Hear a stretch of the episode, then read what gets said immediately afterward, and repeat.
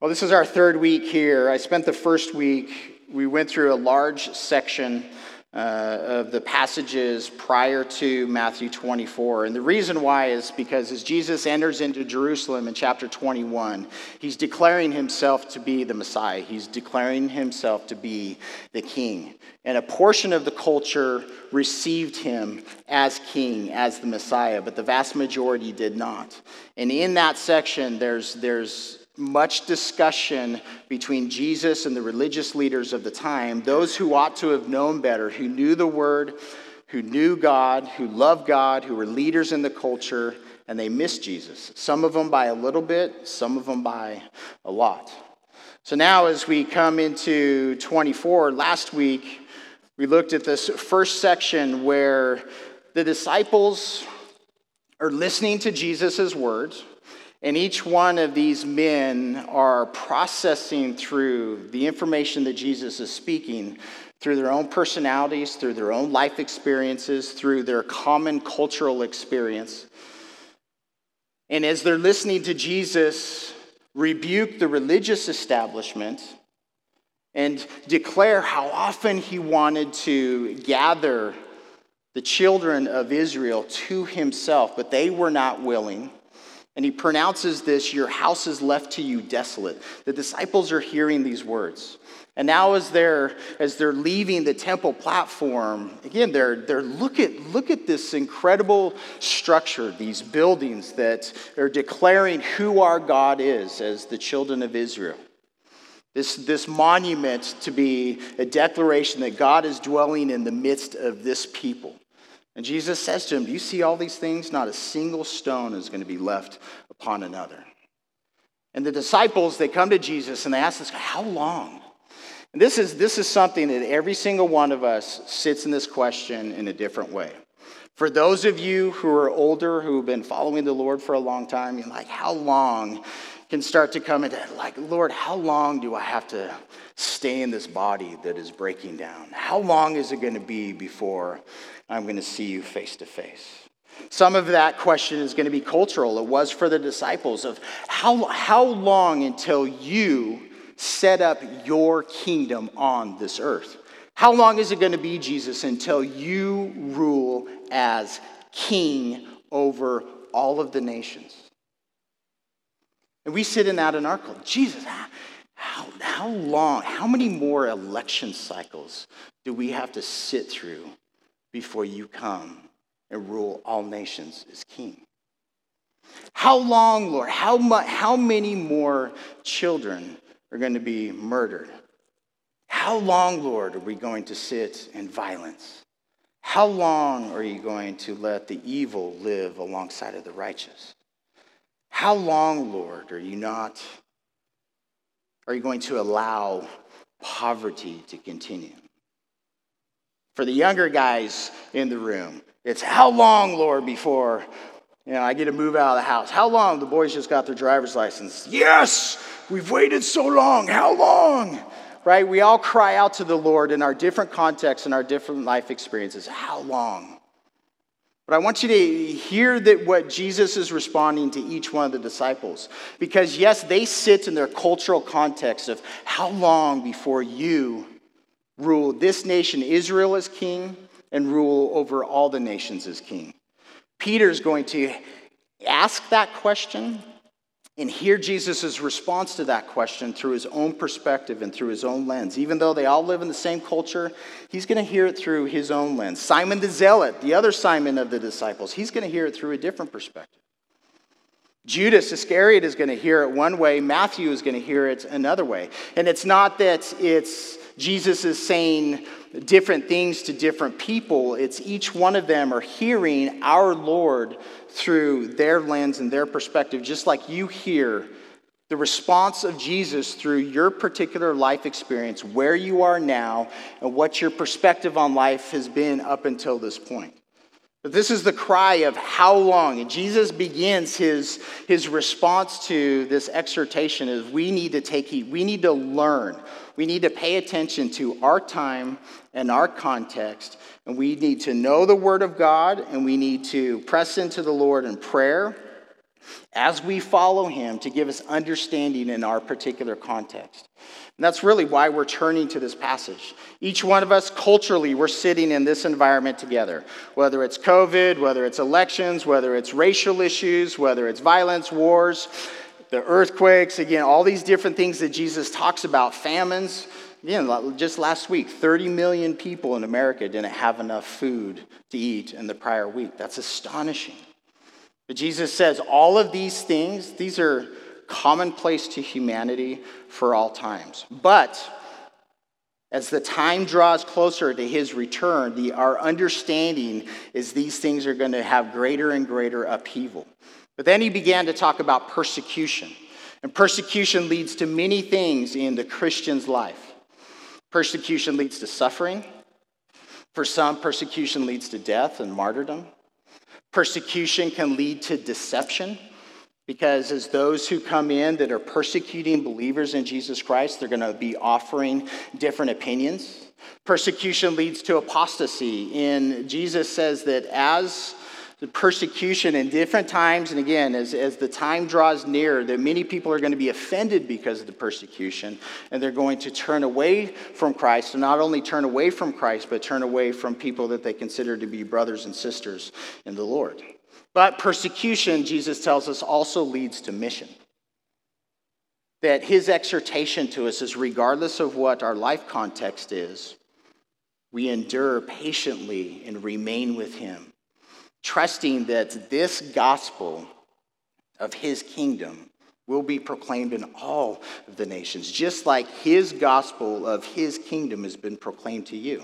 And you bend the knee to him as king, as God, as Lord, as Savior, as Master. So he gives this big general statement that we can see that would apply to believers in Jesus throughout all times, for the last 2,000 years. And then we can also see at the same time and interpret what he said in our particular culture, in our particular time, as we watch what we believe as the end time being very close to the end in the coming of Jesus. Now, I titled this morning's sermon, "The Sign." And it's because this sign, I'll give you the punchline now, the sign that we are looking for is Jesus himself. But for the most part, this morning, we're just going to sit in a particular sign, which is what he calls the abomination of desolation. So we're going to read all the way down. We're going to read from verse 15 here through verse 31. But we're really only going to cover probably the first 10 verses or so. We'll see how far we get with the time that we have available. So he says in verse 15, "Therefore, when you see the abomination of desolation, spoken of by Daniel the prophet, standing in the holy place, whoever reads, let him understand. Then let those who are in Judea flee to the mountains. Let him who is on the housetop not go down to take anything out of his house. And let him who is in the field not go back to get his clothes. But woe to those who are pregnant and to those who are nursing babies in those days. And pray that your flight may not be in winter or on the Sabbath. For then there will be great tribulation, such as not been since the beginning of the world until this time, no, not ever shall, nor ever shall be. And unless those days were shortened, no flesh would be saved. But for the elect's sake, those days will be shortened.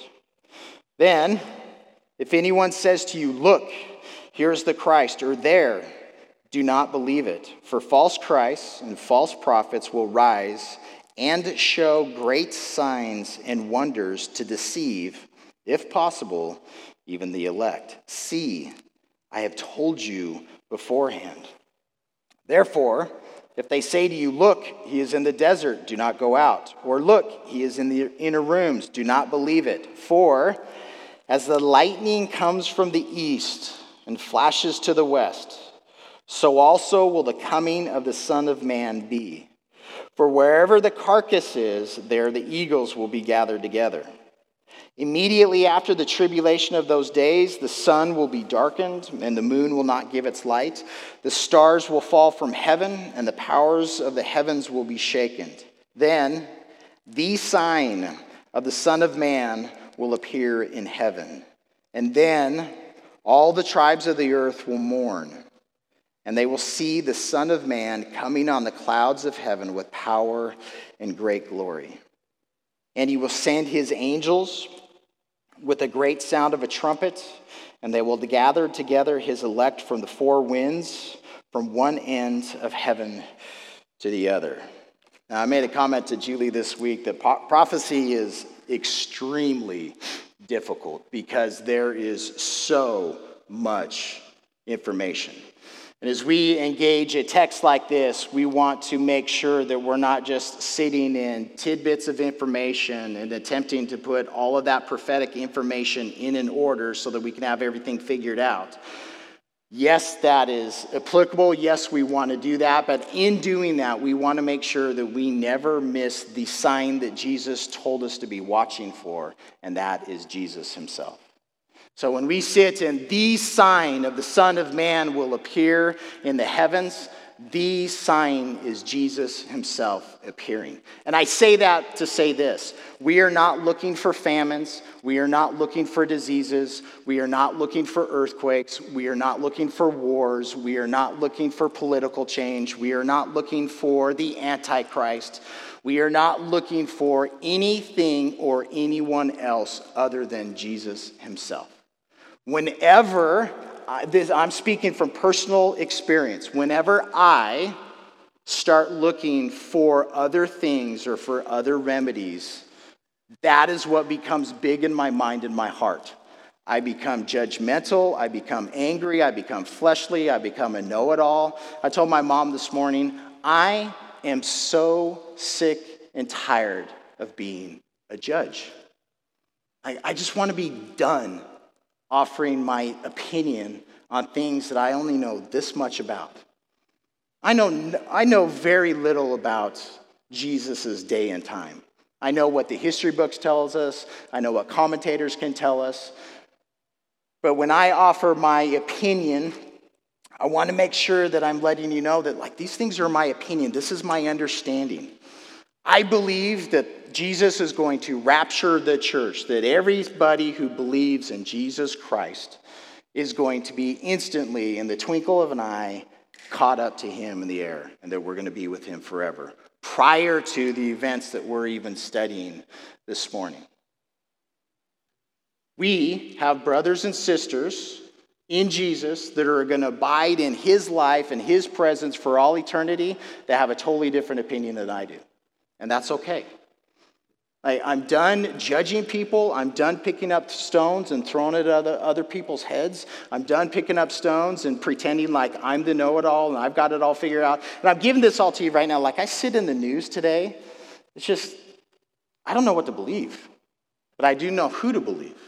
So when I keep my attention on Jesus, I know that I am solid. I'm standing in the right place. I know that he is speaking to me. I know that he is leading me, and that whatever the future holds, Jesus, it's in your hands. So let me hear you today, and let me follow you today and tomorrow. That being said, now I'm going to give you a whole bunch of opinion, okay?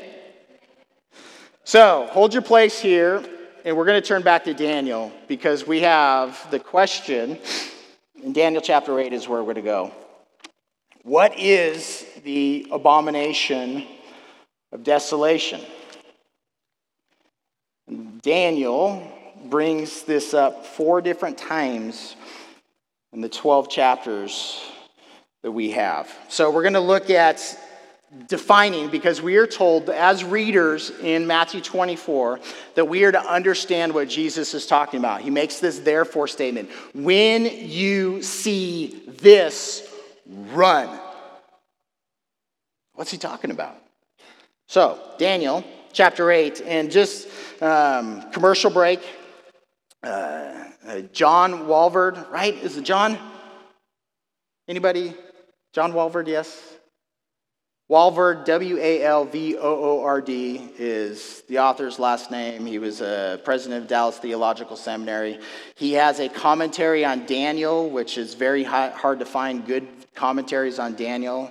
It's called Daniel, the Key to Prophetic Revelation. He also has a commentary on the book of Revelation, the revelation of Jesus Christ. excellent books in regards to simple teaching, straightforward, gets to the point, offers the different opinions, but keeps it short and concise. I offer that to you because if you really want to sit in this information, it's good to have a lot of history, especially in Daniel, because Daniel, if you don't have the history to walk alongside of it, it makes it extremely difficult to understand what's going on. And I say that because in Daniel chapter 8, we're jumping right into the middle of a vision in verse 9. It says, out of one of them came a little horn. This little horn, this is the Antichrist, okay? Which grew up exceedingly great toward the south, toward the east, and toward the glorious land, the land of Israel. And it grew up, listen to this, talking about this little horn. This is again, in reference to the future Antichrist. It grew up to the host of heavens. It cast down some of the host and some of the stars to the ground and trampled them. He even exalted himself as high as the prince of the host. And by him, the daily sacrifices were taken away, and the place of his sanctuary, God's sanctuary, was cast down. Because of transgression, an army was given over to the horn to oppose the daily sacrifices, and he cast truth down to the ground. He did all this and prospered. Then I heard a holy one speaking, so an angel, and another holy one said, so another angel, to the certain one who was speaking, and here it is, how long? How long will the vision be concerning the daily sacrifices, and here's our word, and the transgression of desolation, referring to this abomination of desolation, the giving of both the sanctuary and the host to be trampled underfoot. And he said to me, for 2,300 days, then the sanctuary shall be cleansed. Now there's a historical context for Daniel. There's a near interpretation of what happened after Daniel's time. And then we can also sit in this in a far prophetic interpretation for the end times. So there is in the future, and we're going to give further context to this as we go through this morning. There's a little horn. He is identified as the Antichrist. This future leader is going to, it says that the daily sacrifices are going to be taken away, the place of God's altar. So again, this is talking about a temple in Jerusalem, sacrifices going on in Jerusalem. We don't see that today. We're going to discuss that in a few minutes. Casting truth down to the ground, but this abomination of desolation, this transgression of desolation here is in reference to a disgusting abomination in what is to represent the presence of God in the midst of men. Turn over to Daniel chapter 9, famous prophecy here in verse 24. Again, like I said, we're going through a whole bunch of information. It's going to give us context to the abomination of desolation. There's a lot of interpretation. If this is new to you, I know your eyes are going to roll back in your head. If this is familiar to you, it should be a good review. 70 weeks, 77s are determined. So 70 weeks of years, this is 490 years are determined.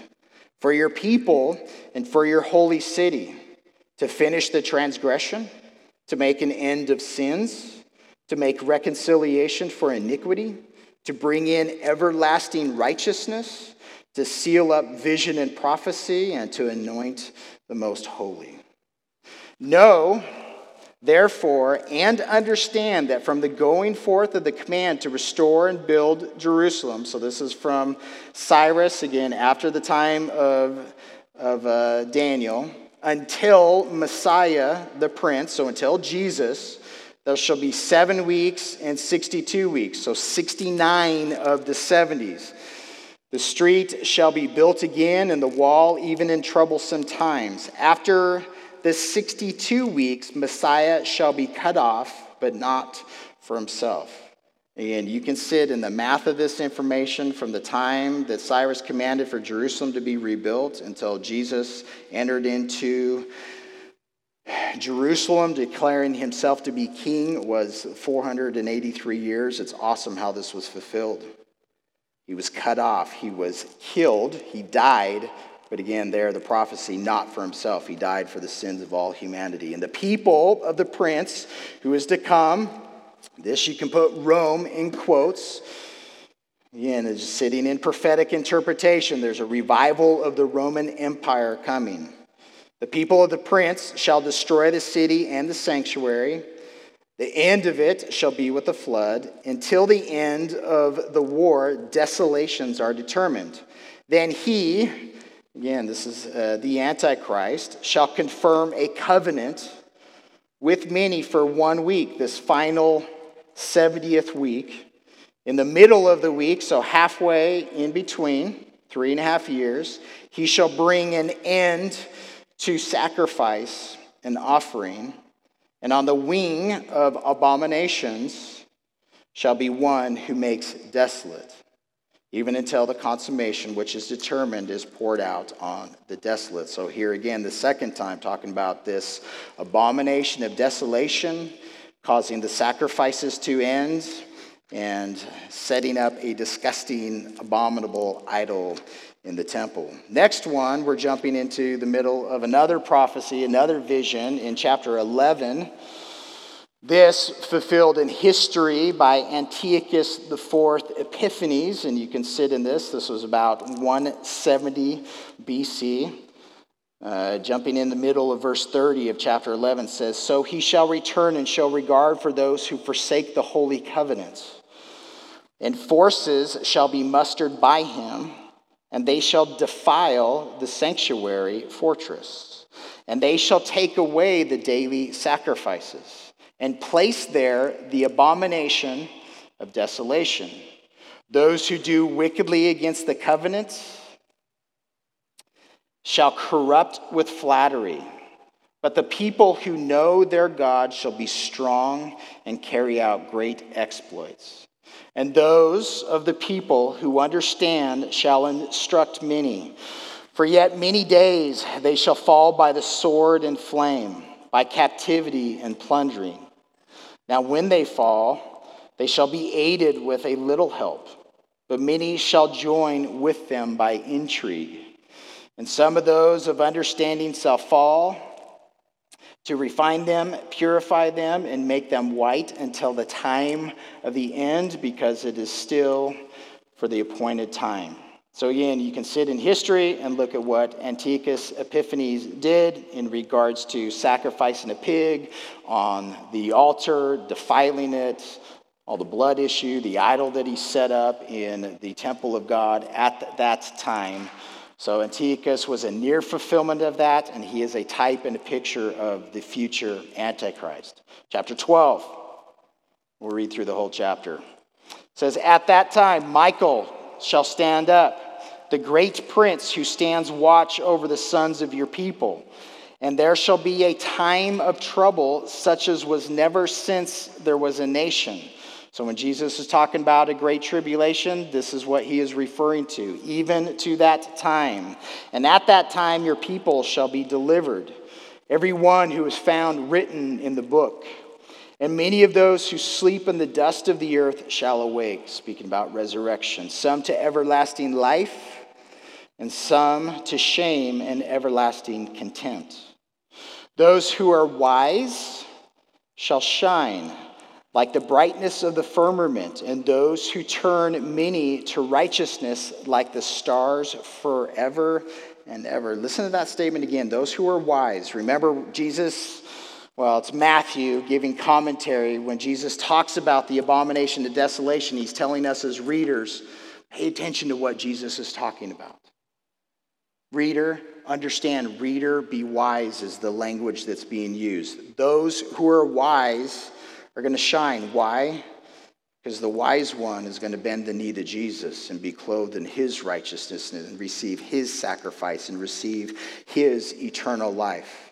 We're going to shine like the brightness of the firmament. Those, listen to this, in regards to your testimony to others, in regards to you walking alongside of other human beings, turning many to Jesus and to his righteousness, we are told that you're going to shine like stars forever and ever. "But you, Daniel, shut up the words and seal the book until the time of the end. Many shall run to and fro.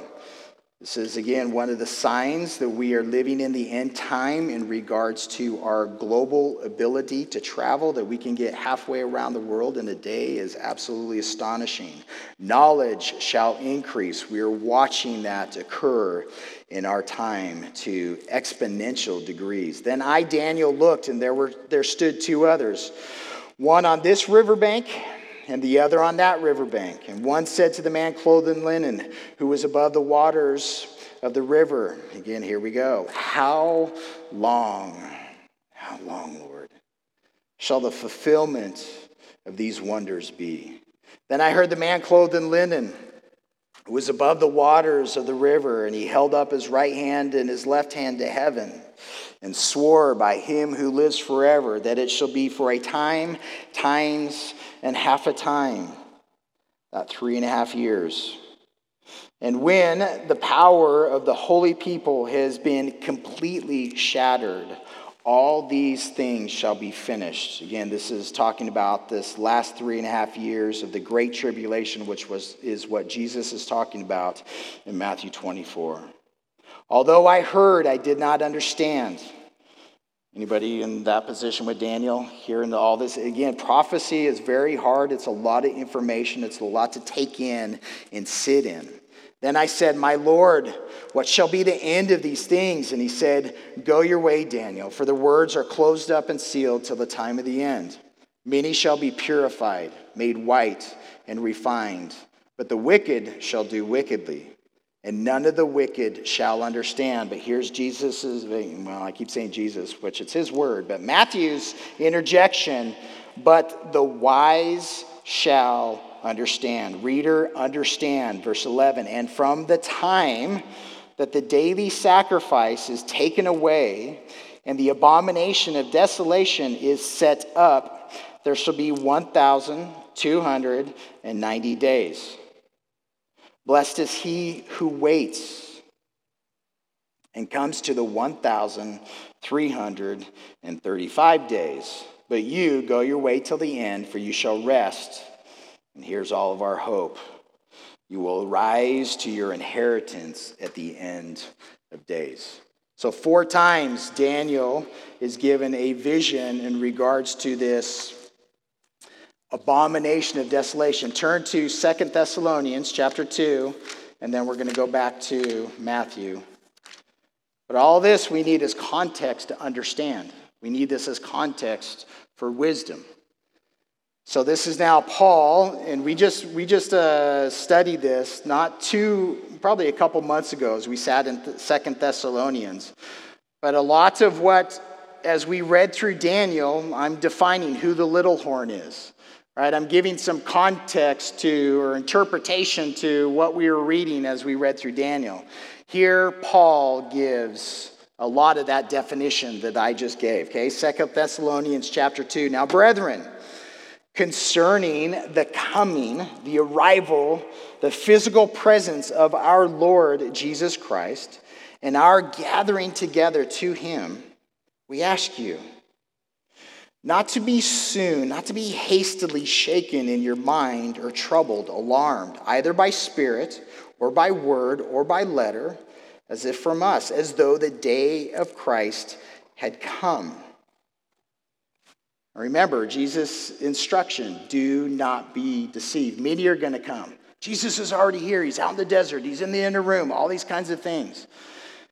The Thessalonians were struggling with that because people are beginning to die. When? How long? When is he going to come back? And the exhortation for all of us is not to be alarmed, not to be troubled, not to be deceived in our life context. Let no one deceive you by any means. Why? For that day will not come unless the falling away comes first. And this falling away, there is a great rebellion, a great abandonment coming, that even as we sat in Matthew 24, the effect of persecution, that many are going to be offended. The love of many is going to go cold. They're going to turn on one another. They're going to hate one another. This is this apostasy, this great falling away that's going to come first. And, he says, the man of sin, that little horn of Daniel, the man of sin, the Antichrist, the man of sin, he will be revealed, the son of perdition, the son of destruction. It says, who opposes and exalts himself above all that is called God or that is worshipped, so that he sits as God in the temple of God, showing himself that he is God. The abomination of desolation, the future man of sin, the future Antichrist, the future son of perdition, that is what Jesus is referring to. When you see this man exalting himself above God, all that is called God, all that is worshiped, declaring himself to be God in the temple of God, run. Verse 5, do you not remember that when I was still with you, I told you these things? Remember, Paul was only in Thessalonica for about 3 weeks, 3 Sundays, 3 Sabbaths. And now you know what is restraining, that he may be revealed in his own time. For the mystery of lawlessness is already at work. Only he who now restrains will do so until he is taken out of the way. We believe that to be the Holy Spirit. By interpretation, we believe that to be Jesus removing his church out of this world prior to him pouring out his wrath upon it in witness and in judgment, so that all those who are alive and remain will still bend the knee to Jesus before he comes back. Then the lawless one will be revealed, whom the Lord will consume with the breath of his mouth and destroy with the brightness of his coming. Again, all this is similar language to what Jesus himself told the disciples. The coming of the lawless one is according to the working of Satan, with all power, signs, and lying wonders, with all unrighteous deception among those who perish, because they did not receive the love of the truth that they might be saved. And for this reason, God will send them strong delusion that they should believe the lie, that they may be condemned with those who did not believe the truth, but had pleasure in unrighteousness. But we are bound to give thanks to God always for you, brethren, beloved by the Lord, because God from the beginning chose you for salvation through sanctification by the Spirit and belief in truth, to which he called you by our gospel, for the obtaining of the glory of our Lord Jesus Christ. Look at what we have been given in Jesus. Therefore, brethren, stand fast. Hold the traditions which you were taught, whether by word or epistle. Now, may our Lord Jesus Christ himself and our God and Father, who has loved us and given us everlasting consolation and good hope by grace, comfort your hearts and establish you in every good word and work. Amen. All right, back to Matthew 24. A lot of information, huh? You're welcome. But we, as readers of this, we are directed to understand. So often, it is really easy to read a passage in the Bible and say, I don't have a clue what that is talking about. Next chapter, please. Jesus wants us to be curious. He wants us to ask questions. He wants us to dig in. His word tells us, as a confident promise, that if you seek him, you will find him. The information, the answer that you need, not the answer that you want, the answer that you need, he will give you when you ask him, whatever that is. And again, this is what it means to bend the knee to him. He's Lord. And we do. We cry out to the Lord, I want you to take away the suffering, take away the trial. How long? When? We ask all these questions. But that heart of faith submits to him. Lord, I trust you. I will endure. I will be patient. I have nowhere else to go. I don't want to go anywhere else. So here is Jesus is communicating to his disciples their desire to know when. How long, Lord? Again, sit in this in your, what are you desiring Jesus to act on in your life right now? So sit in that emotion of hearing how long. And I guarantee the disciples received an answer from Jesus that they weren't looking for, that they didn't quite understand, but it's exactly what they needed, and it's exactly what we need. So here, there's a transition at this therefore statement that's in the first section. It's very clear that Jesus is talking about believers all time from his ascension to his return.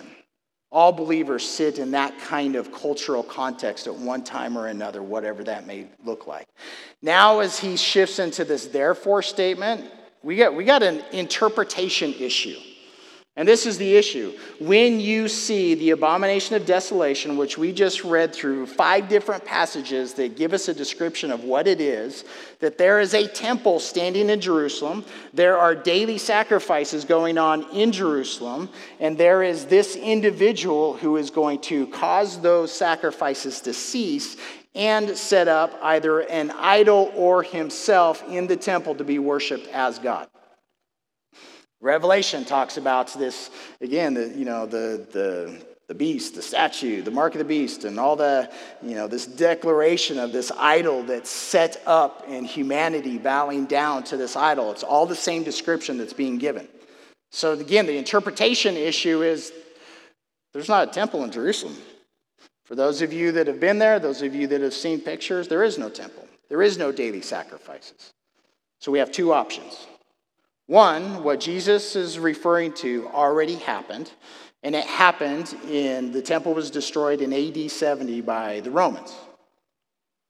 So what Jesus is saying is either already happened in history, or there is a temple that is going to be rebuilt. The sacrifices in Israel will again be reinstated. And that's where I sit in this information. And again, there's a lot of prophecy. There's a lot of information that we have to sit in description-wise. When I sit in all of this text, when we just go through all the information that we went to in Daniel, what we were just at in 2 Thessalonians, just that information alone, that has not happened in history. So I come to the conclusion, therefore, it's still future. Now, that's my opinion. It's my judgment. That's how I understand, and I have brothers and sisters. We have brothers and sisters that have a totally different viewpoint and stand in it in an absolute different way, okay? But my opinion's correct. And this is where we sit in a lot of it. So the holy place, this is where this disgusting, desolating,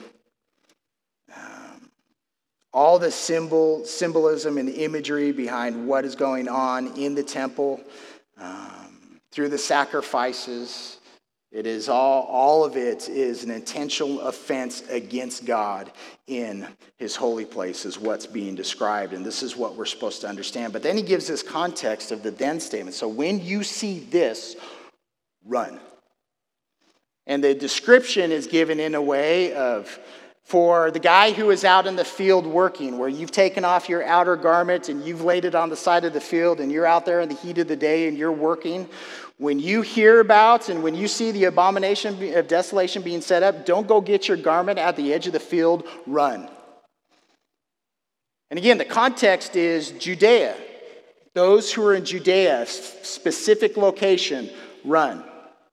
Those who are on the rooftop, again, when was the last time you hung out on your roof? You don't. It's not our culture. It's not our context. You go to the Middle East, flat roofs. This is the patio of that location of the world. If you're on your roof and this occurs, don't go down into the house. Go on the stairs on the outside of the house and run. Woe to those who are pregnant or nursing children. Why? Go sit in, again, when Jerusalem was conquered historically in regards to what happens to women and to children and to babies, it is absolutely atrocious. Run. Pray that it's not in the winter. Why? Because traveling in the winter makes travel hard. Pray that it's not on the Sabbath. Why? Because you can only go so far on the Sabbath day. Can you travel as far as you want on Saturday? We go as far as we want to in our culture, right?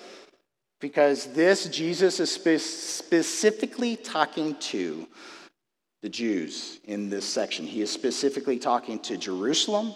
He is specifically talking to this culture. At this, the culture that this happens to is who he is communicating the information to. Where above, when he's talking about that they are in verse 9, he's talking about the deliver you up to tribulation, they'll kill you, you're going to be hated by all nations for my name's sake. Seems to be all believers.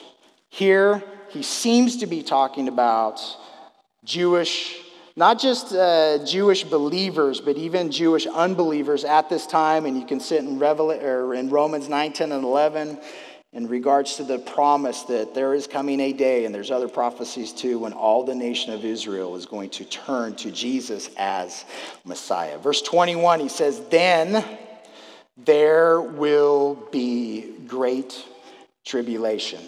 So that's in Daniel 9, we talked about that 1 week, those 7 years, in the middle of that week, 3.5 years into it. That's what we believe Jesus is talking about, where this is what's going to be the great tribulation. And then for further information, you can sit in Revelation chapters 6 through 19 for the dominant description of that, which takes you essentially back into every other prophecy of the Bible. So, do all of your heads hurt yet? Yes, no, maybe so. Again, this is where the exhortation of where we keep our eyes on the sign, which is on Jesus himself. And he says that this great tribulation that is coming, it's not just a hyperbolic statement, something that he is using in extreme exaggeration. This is the definition of what that time will look like. This has not happened in history. Even when you sit in the Jewish war of 66 to 73 AD, it does not fit this description. Verse 22, unless those days were shortened, he says, no flesh would be saved, but for the elect's sake. Now, this is what's hard when you talk about the word elect. The church is referred to as the elect. The nation of Israel is referred to as the elect. And there's also a group in the great time of the Great Tribulation that is future believers that is defined as the elect. So again, this is opinion. This is by way of interpretation. The elect that is being referred to is the nation of Israel, not to the church. For the Jews' sake, those days will be shortened. And again, that is my interpretation. That's not my own, but that's how I understand this passage. Verse 23, then if anyone says to you, look, again, there's all these warnings. False Christs are coming. False prophets are coming. You look at not just in our day where you have charismatic personalities that are able to obtain a following. There is a true power that Satan and demons can grant to humans that we can see throughout history.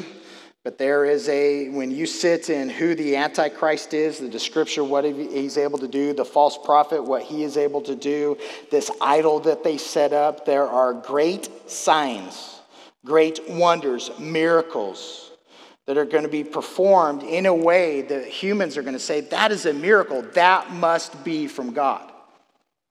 But then again, our exhortation that we have from God and from his word is we're not to listen to just the words of human beings, but we are to press into the truth of what his word says. And we are warned that even it's possible that the elect, those who are chosen, those who Jesus has revealed himself, if it were even possible that they could be deceived. And this promise that he has told us beforehand. That is all that we have time for this morning. So worship team, come on up. And I know we're sitting in more of a Bible study this morning. The information of prophecy, it is always meaty. It takes study. It takes time. It takes pursuit and understanding. It takes that process of trying to filter through everything. But ultimately, Jesus has given us his word about the future so that, one, we will know who he is. So that when we see events that have happened in the past that were predicted to happen, that we will know and believe and understand that he is God. So that gives us hope and confidence for the future, that everything that he has communicated, and we're going to see this as we continue to travel through his application points to us, that every single one of his words will be fulfilled. But then the second exhortation is that as we sit in all this information about prophecy of, Lord, how long and when and what does it look like? And right now in our culture, you know, Lord, what are you going to do about this? What are you going to do about this wretched man? That we have hope and confidence and trust and the exhortation to continually keep your eyes on the sign, which is Jesus himself. We are looking for him to reveal himself today as we study his word, as we worship right now, as we pray, as we fellowship with one another, as we go about our day. Jesus, would you please manifest yourself and all of your glory and all of your wisdom and all of your life and all of your power today. And then Jesus, we're asking, when? Jesus, when are you going to come back? And when are you going to fix all of the brokenness that we see?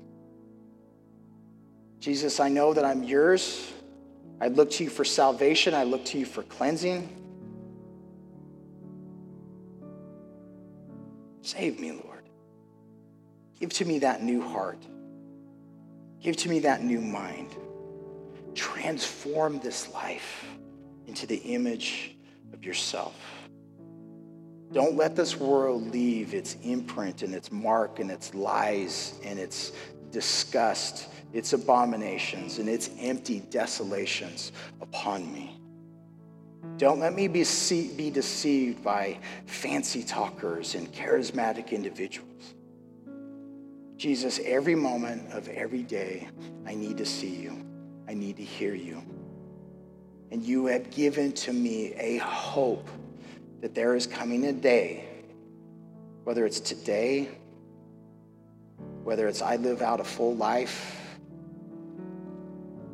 there's coming a day, Lord, where I'm going to open my eyes and I'm going to see you in all of your glory. We are praying, Jesus, that you come quickly. Our desire is for you to come and to rule your creation, that all humanity would know you. May they hear the good news of the gospel of your kingdom and choose to bend their entire lives to you in submission and in love, trusting, Lord, that you are the one that has clothed us in your righteousness. It's in Jesus' name we pray. Amen.